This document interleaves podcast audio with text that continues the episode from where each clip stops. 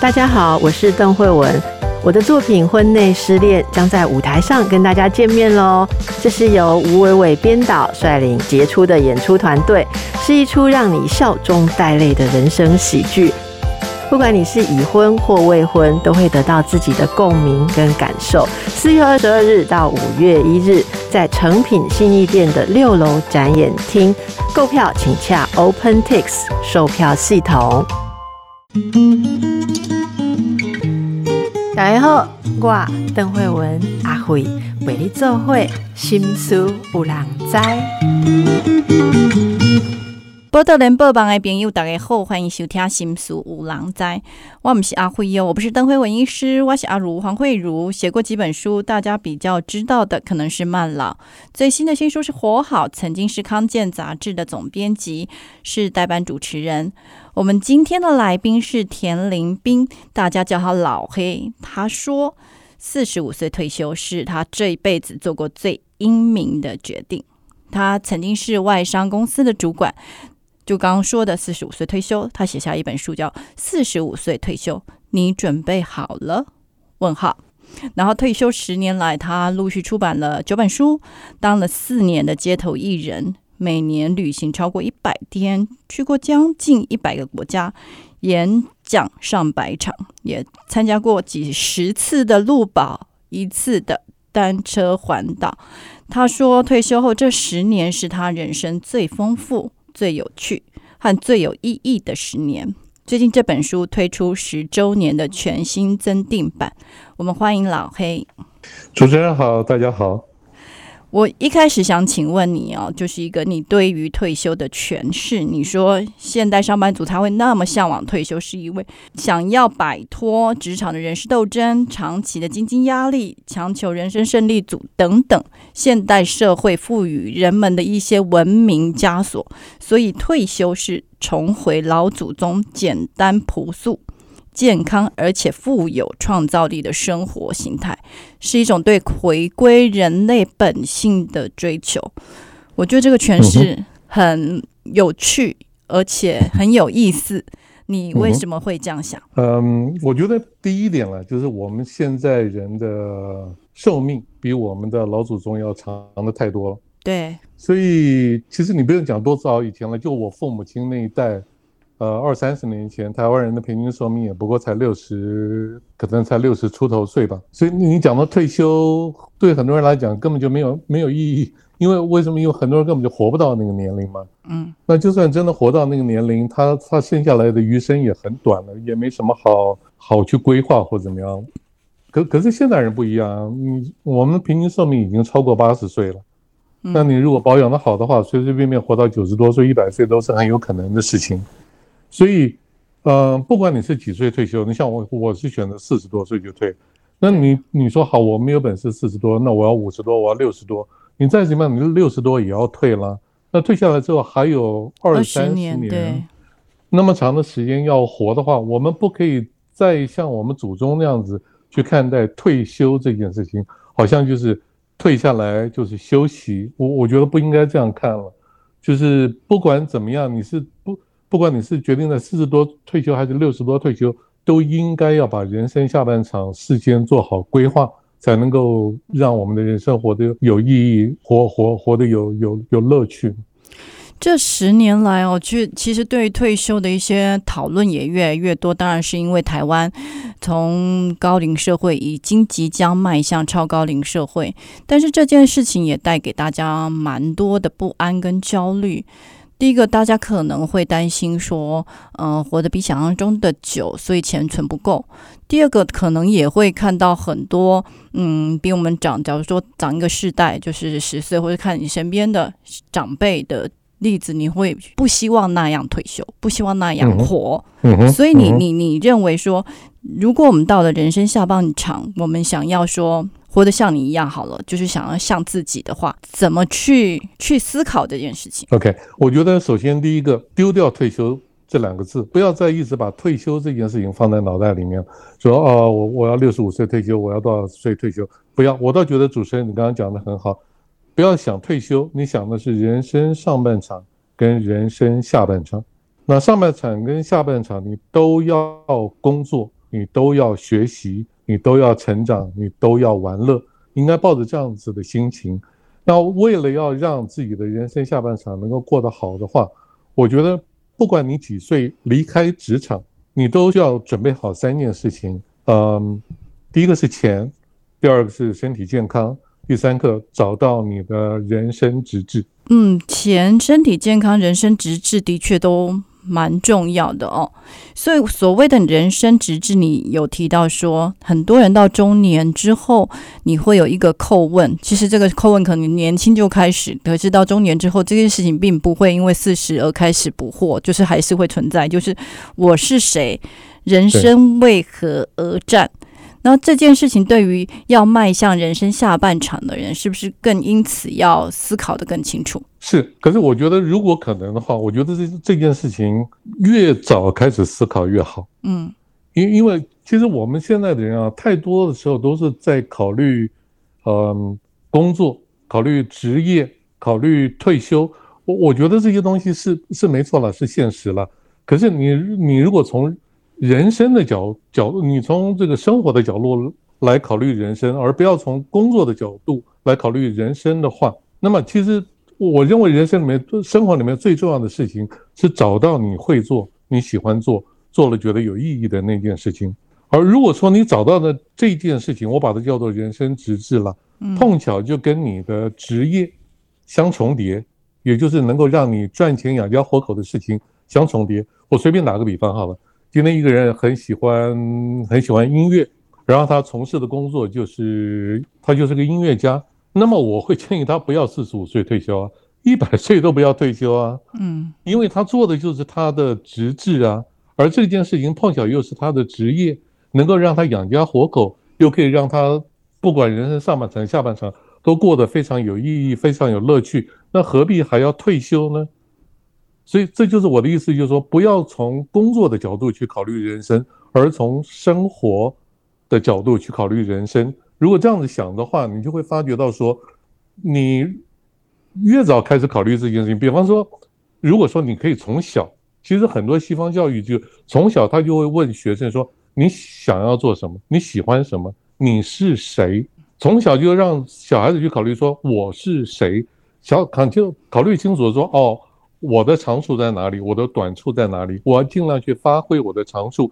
这件事情能如果能够变成我的人生的职业，那太好了，perfect。如果不行，那起码我还是可以。在尽我的努力，在尽早的状况之下，尽快跳入到我的人生下半场去做我自己真的最有兴趣的事情。我记得我们小时候都写过我的志愿哦，然后也几乎，其实你书里也有写啦，我们也都不会很认真的思考，大概都会写说要当太空人啊、总统啊。对对，女生通常都会当车长小姐，或者是当老师啊。所以这件事情好像我们一直都没有。认真的去思考，然后呢，就像你书里写，我觉得那个东西是还蛮一针见血的。就是我们机长开始工作之后，我们就是会被那个经济压力驱动嘛，所以我们其实人生就是为了赚钱、赚钱、赚钱。所以你就说上半身还蛮好的，就是因为你有一个驱动的压力。你想说从小职员变成经理，然后经理、副总经理、总经理，下半场你如果还是用钱来驱动，这样就不太妙了，是吗？对，所以你刚刚就讲的说，我觉得我们的教育真的是很失败的一 一件事情，因为你说从小啊，随便说，我随便打个比方，我喜欢我喜欢音乐，可是我的才干又比不上周杰伦，我没有办法像周杰伦那样子靠音乐去吃饭，那怎么办呢？那可以，我还是去做我的小职员，去当我的副经理，去去当我的总经理。可是有一天，当我退休之后。我就要赶快去去重拾我的那个音乐的兴趣，我的嗜好。你知道现在的问题就是说，我们的教育让我们的人工作没有办法去做我们真正想做的事情，那也就算了。等到你有一天你需要退休了，不管你是自愿还是被迫的，你你再怎么样，你六十多岁也要被迫退休了，对不对？那一旦退休下来之后，因为你大半辈子做的事情都不是你真正喜欢做的事情，一旦退下来之后。你会变得非常非常的空虚，对，你会变得非常的无所适从。就是说啊，一旦就是说，呃，客户不需要我了，老板不需要我了，这个 连连老婆都不需要我了，我我什么东西都不是了。日本还讲说，那个退休的男人是那个大型不可燃的垃圾。是就放在家里，所以两个人相看两厌。然后如果又绑在一起的时候，嗯，一旦离开了职场，一旦失去了这个身材、这个经济上面的这个这个功能之后，你就真的变得什么都不是了。嗯老黑在书里有讲到一个例子哦，就是说你刚退休的时候去参加前同事的一个婚宴，然后你同事甚至不都不知道该如何的去介绍你，所以搞得大家都很尴尬。对，其实这个例子很多了，就是跟那次因为是刚退下来，所以我就特别的深刻。因为四十多岁嘛，大家生人见面，第一件事情就是交换名片，然后我又拿不出名片，然后我就觉得有点尴尬，然后那个介绍的也不知道该怎么介绍，就我讲的吞吞吐吐的，嗯就三个人就愣在那个地方，就完全就接不下去。可是我后来就习惯了，所以你后来对这件事情就很自在。后来就对这件事情就，当然也是经过了一段时间的这个这个这个慢慢的磨合了。第一年其实蛮蛮蛮辛苦的，嗯，老黑，你真的很不容易耶。就是 一般人如果被问到这个问题，大概很很难回答，说第一年还蛮蛮辛苦、蛮不容易的。对。那我觉得怎么说呢？因为我们从小到大都很习惯了，就是呃一个社会的身份。比方说，我从小就三年二班田林兵，我是什么某某大学某某系的学生，或者某某公司某某部门的什么经理。你对人对外的介绍都是这些东西。嗯那突然之间你离开职场了，离开了这个这个学校了，你突然之间你就忘了你自己是谁了，你就什么东西都不是了。嗯然后，嗯，当然你也可以很很坦白跟他讲说，我退休了。那 那人家就会说啊，你是怎么了？你是生了癌症了吗？发生了什么什么事情了吗？还是中了乐透了，或或怎么样了？可是有时候你想想看，为什么？凭什么？老天把我这个人给生下来，我我有我的特长，我有我的兴趣，我有我的呃嗜好，我为什么一定要用外界赋予我的身份去跟人家介绍我自己？我不能是做我自己吗？嗯这这这是我花了一年的时间，后来才慢慢想想清楚的一件事情。嗯嗯嗯嗯嗯，你去找到，例如说你你去当街头艺人啊，或者是你出书啊，出书可能就会接连会有一些演讲的机会，所以你怎么去找到说这就是你的职责？嗯，我在书里面有写，其实我也不是刚退下来的时候我就很清楚我自己的职责是什么。嗯，呃，我第一年做花很多时间做了两件事情，这两件事情对我寻找到职责有很大的帮助。一个就是看书，一个就是旅行。嗯，那我觉得这两件事情都让我对外界有了更多的认识。那当我对外界的了解达到一定程度的呃阶段的时候，它就会像个镜子一样反射回来，让我更了解我自己的内心。当我一旦真的了解我自己内心的时候，我就知道说，哦，我原来我我到底是个什么东西，我我喜欢什么，我要什么，我不要什么，我我的长处是什么，我的短处是什么。当我一旦真正认识我自己的时候，我就会发觉到说，原来直至就在那里，直至不需要去找，直至是天生的。嗯，我这那时候才发觉到说，哦，原来我喜欢写，我会写，而且我写，我一旦开始写的时候，我就没天没地的，就是时间都不存在。而这件事情是我自己活到了四十五岁、四十六岁的时候，我才找到了。从小到大，从来没有人告诉我说，哎，老黑你会写东西。所以你小时候作文成绩没有特别好。不差，但是也说不上怎么有多好。真的，一旦中学没有了作文课之后，我就没有写过任何一篇作文。嗯我有点想回来问你说，看书跟旅行可以帮助你啊了解你自己，你是谁？那个过程是说，嗯，你透过外界的映照，你知道世界很广阔，不应该被嗯台湾或是这些传统的一些价值去限缩自己的可能性或自己是谁的这个定义吗？对，没有错，就是这样。因为我觉得我们从小到大，就是不管你是学校、家庭、社会、呃职场，都会赋予你一些很固定的一些价值观。大家的思维方式都非常的接近，久而久之你也分不出来哦，这有什么问题？可是旅行跟阅读会让你打破这些界限，让你去看到、思考到、见识到跟你原来的固定的那些价值观、生活方式、思维方式不一样的人事物。一开始你可能会觉得很奇怪，哎，他们怎么这样子说话？诶，他们怎么那样子生活？诶，为什么古时候的人是那样子的做法？诶，为什么欧洲人跟跟这个亚洲人的一些行为举止就不一样？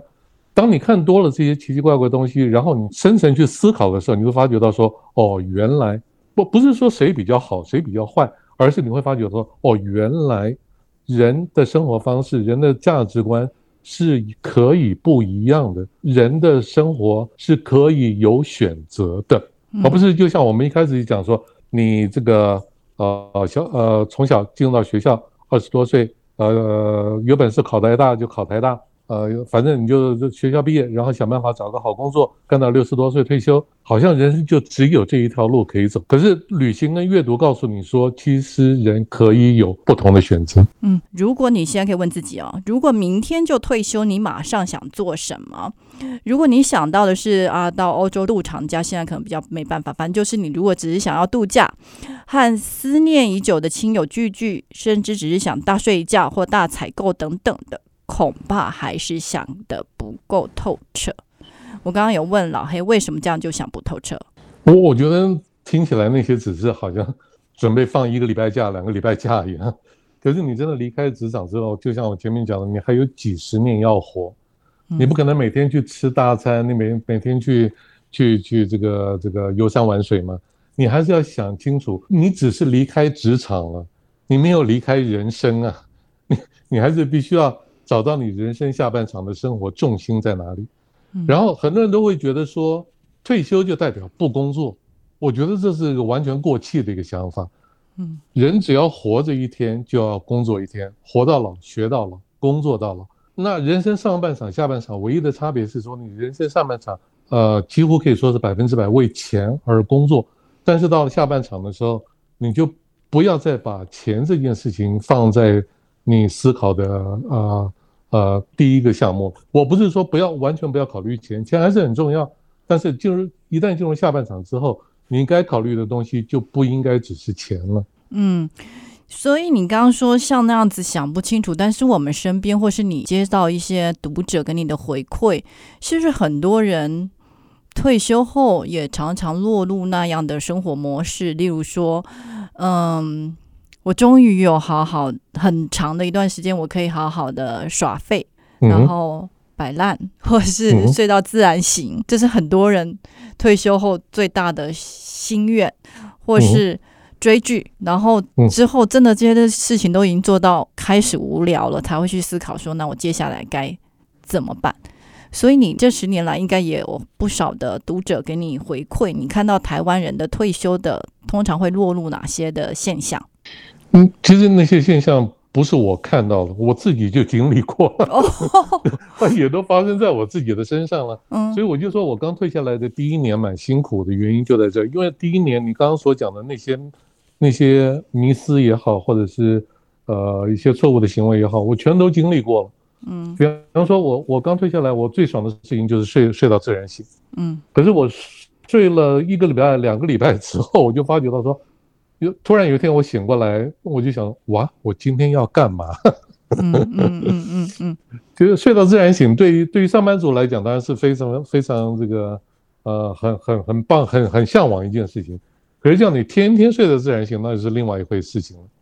或是不是有句话说说那个叫醒你的是梦想还是闹钟？可是不好下半 人下半场要叫醒你的，不晓得是什么？对对对，没有错。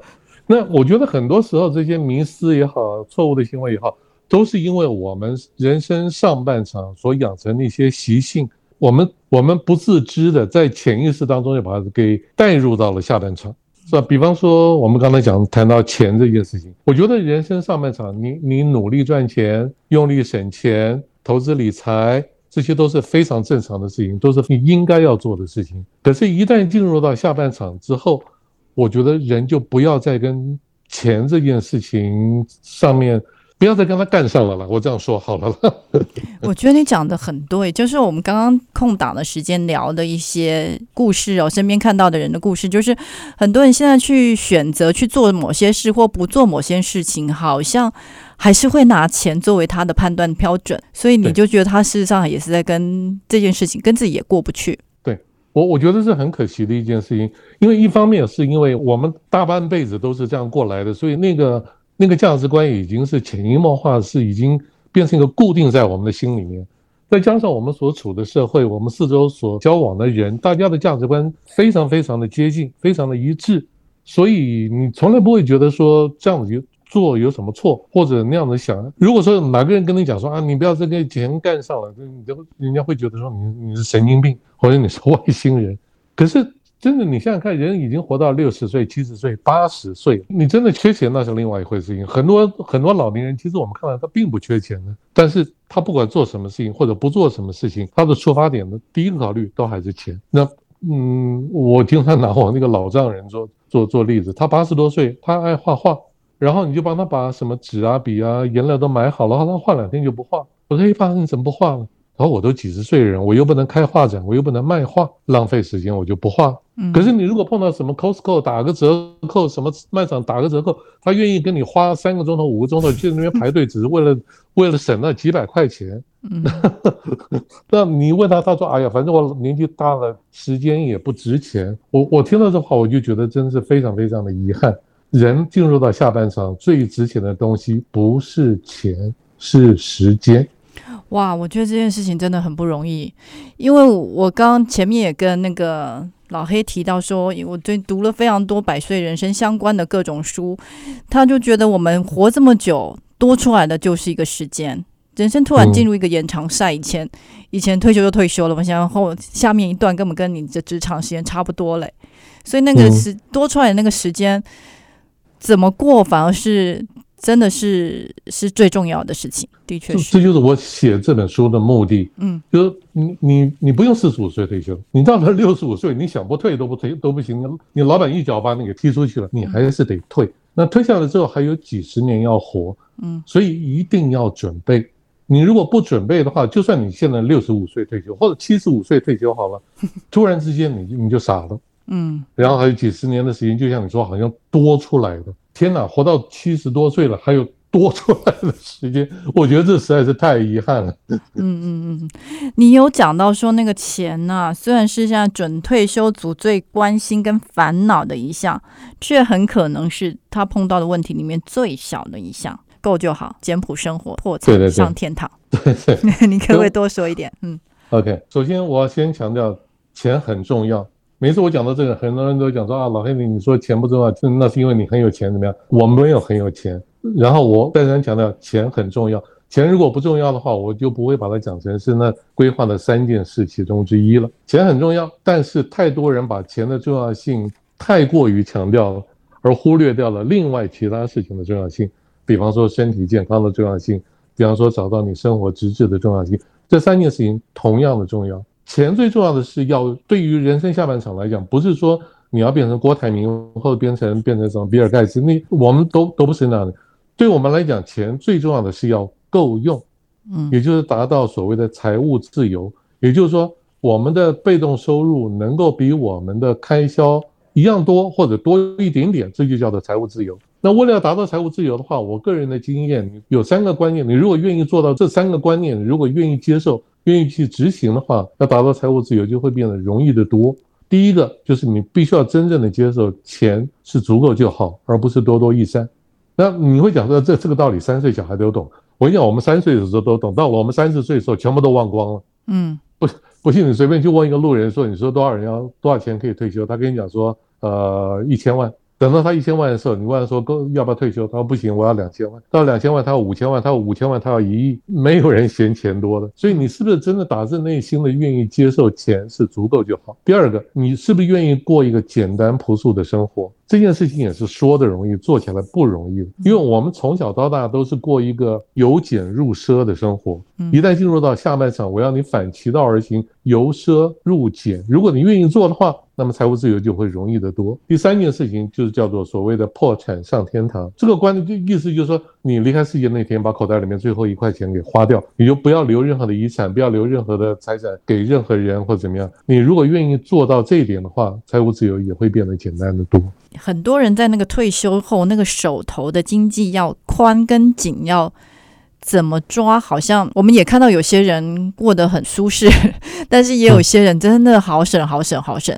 所以你你书里举的一个例子哦，就是说，呃，学校毕业后几年后，老同学打电话来邀约出门，然后死党们都要去，但是那个行程不昂贵，这时候你要怎么去选择？你觉得那个所谓的？我问这个问题，主要是够这件事情到底要怎么去看？什么叫够？我觉得够不够，看你的生活形态嘛。就就像说，有些人一个月两万块就够，有些人需要到五万块钱才够。那你你的生活形态对你个人来讲，什么叫做够？我认为，第一个你要确定你的生活形态，第二个你要记账，你要很清楚的经过一段比较长时间的记账，你才能够了解到说。哦，原来我一个月需要多少钱？我一年需要多少钱？这个时候你要去反推回来计算你的财务自由的呃标的在什么地方，就会容易得多。那讲回到你刚才那个问题，我发觉到说，很多人愿意过非常非常节俭的生活，嗯，可是，一旦到了一些特殊的状况，比方说，尤其是跟面子相关的事情，比方说是要请客吃饭啦，或者跟什么亲朋好友参加个旅行团出去玩啦，嗯，然后去什么就一起逛姐妹淘逛街去买个名牌包啦，天哪，那个那个大手笔，你以为他好像天下所有人都是贵妇那个样子，而事实上他的生活过得是非常非常节俭，我觉得。这样子的人呢，我会给他一个建议，就是我认为他对自己不够诚实。嗯，好像又要回到我是谁那个问题。对对对对对，当你觉得说你很清楚你自己要什么不要什么的时候，你的钱你就会把它花在真正的刀口上，而不是花在面子工程上面。嗯嗯。然后我发觉这这一点也是很多台湾人的一个共通的一个问题。对，就是在那里会。卡在面子的时候，好像又是另外一个关卡，就是没有办法突破这这个卡。对，好，你书里有讲到一些退休理财的一些基本哦，例如说，你说必要的前提是零负债，所以你要一个自有的房子嘛，然后足够的保险，对，然后就是如果说每个月的日常花费是五万的话，所以用六趴的年回报率的投资回算，就是大概是一千万。呃，对我，我十年前写这本书的时候，我是这样写。那这十年下来，这个呃经济环境，呃整个世界环境都有些变化之后，我现在稍微做一点调整，但调整也不大了。嗯，我现在讲法，那个三个前提没有变。嗯，我觉得你必须要零负债，然后呃要有足够的呃健康保险。嗯，然后要有一个自住房，在这个三个条件之下。真正在钱的部分的话，你要透过记账算出来你的年花费是多少钱。嗯，随便打个比方，假设假设了一个月需要花五万块，嗯，那么一年就是六十万，然后拿六十万乘上一个魔术数字，这个数字是二十五。嗯，我知道，就 FIRE 里面那个。哎，对对对对，就是拿六十乘上二十五，就是一千五百万。其实这个 F I R 一是我前呃过去两年我才听说过，嗯，那我现在用的是它的这个公式。事实上，我在十呃十几年前我自己退休的时候，我的计算方式、我的思考方式，其实跟 F I R 一是非常非常接近的。嗯嗯嗯，你这个数字哈，对于多数的人，就是说，如果我们常在接触什么退休理财的话，会觉得这个数字听起来就。比较合理，因为对那些机构讲的通常都是更大的一个数字，但是这几年就是因为那个资金流动，所以那个房价飙高，所以对于有自有房然后不能有房贷这件事，好像相对而言就开始有点困难。其实对于大部分的台湾退休族来讲，我我认为最大的，我我现在是讲在经济上、在财务上面的障碍。我认为还不是准备那那一桶金，嗯，而是房子这件事情。对，的确是。因因为台湾的这个房价，我认为是太不合理了，太不合理的的高了。嗯，所以我在书里面有另外特别提到一点，就是当你退休的时候，你可以去选择你的居住地。嗯，当我们在人生上半场的时候，很多时候你。大部分时间你是没有办法去选择，你没有那个自由。呃，你住的地方通常不是你受教育的地方，就是你工作的地方。可是你想想看，一旦退下来之后，这些限制都不存在了。你的人生大概是唯第一次，也很可能是唯一的一次，可以让你自由自在的去挑选你的居住地。嗯，所以我会建议大家把这个想法尽量给扩大开来，不要给自己任何的限制。其实十年前我写这本书的时候，我当时的想法是说，不要住在天龙国。经过了十年下来之后，我甚至于会想法说，你甚至于可以不用住在台湾。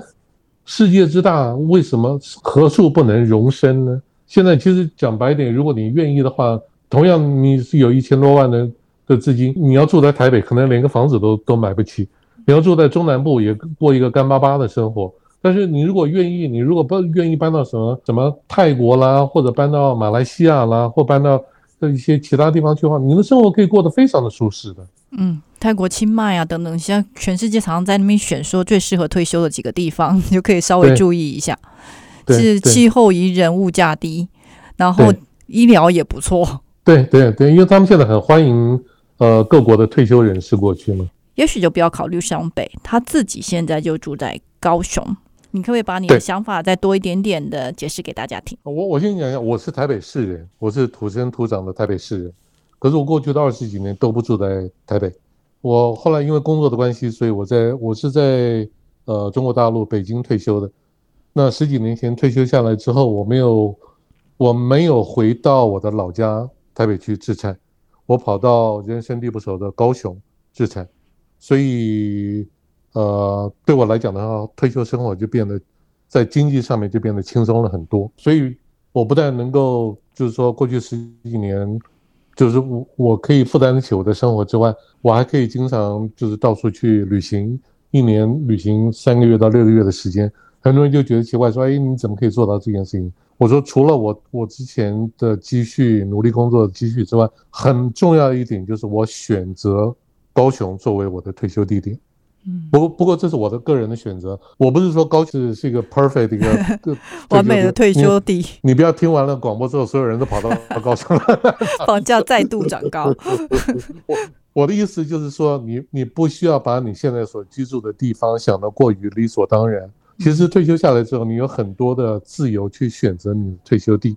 你不管是从物价、房价，或者是从生活品质或气候，或者是什么各方面来来来讲的话，你都可以去好好的去做个选择。我发觉很多台湾人没有办法去移动他自己，我就问说：“哎，那你为什么不动了？”他说：“啊，我小孩在这啦，什么我的生活圈在这，我房子买在这啦，什么我习惯这里啦，理由很多了。呃，当然这些理由也都是不错的理由了。但是我觉得说，如果你真的愿意的话，其实这些理由都是可以被克服的，嗯，那你说我干嘛坐在这边住的好好，你非要我就去搬家不可呢？倒也不是这个意思。可是如果你愿意移移动你自己的话，很多你以前认为不可能发生的事情，你从来没想过的事情，就变得有可能了。比方说早一点退休啦，比方说环游世界啦。我觉得这些事情都是跟你选择居住地有很大的一个关系的。嗯，你刚刚讲说你是不是真的愿意？我也有想起说你在书里写的，说无论你想要改变、想要退休、想要旅游，都要回头问说，那你有多渴望？对，所以你觉得大家嘴巴讲讲。其实心里是想的是另外一套剧本，没有错。每一个人都想退休，每个人都想明天就把老板给 fire 掉啊。那那可以啊，我就说，那我问你，你你有多想吗？因为你为了达到你的目的，你要付出代价。嗯，就就像比方说，你选择居住地，你要付出代价。你明天退休了，你就没有薪水可以领了。什么事情你你不能什么东西都要，然后什么代价都不愿意付。可是你如果把这些事情都想清楚之后，我是给给你给给大家一个建议：人是有选择的，只是看你愿意付出什么样子的代价。人是有选择的，就是要看你愿意付出什么样的代价。我觉得这句话大家要好好的记住。你会建议说，还没有退休的人，是不是可以？梳理是说可以这样子练习，例如说你在工作之余有多余的时间精力。你可以思考说，你因此你就会要怎么安排你的生活，然后那样的安排是不是符合你的人生目标和价值？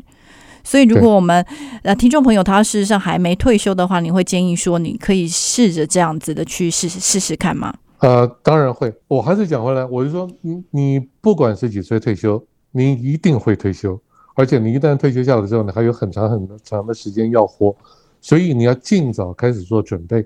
准备什么？还是那三件事。钱、健康跟直至，而这三件事情，你不要等到退休那一天才去想，绝对绝对来不及。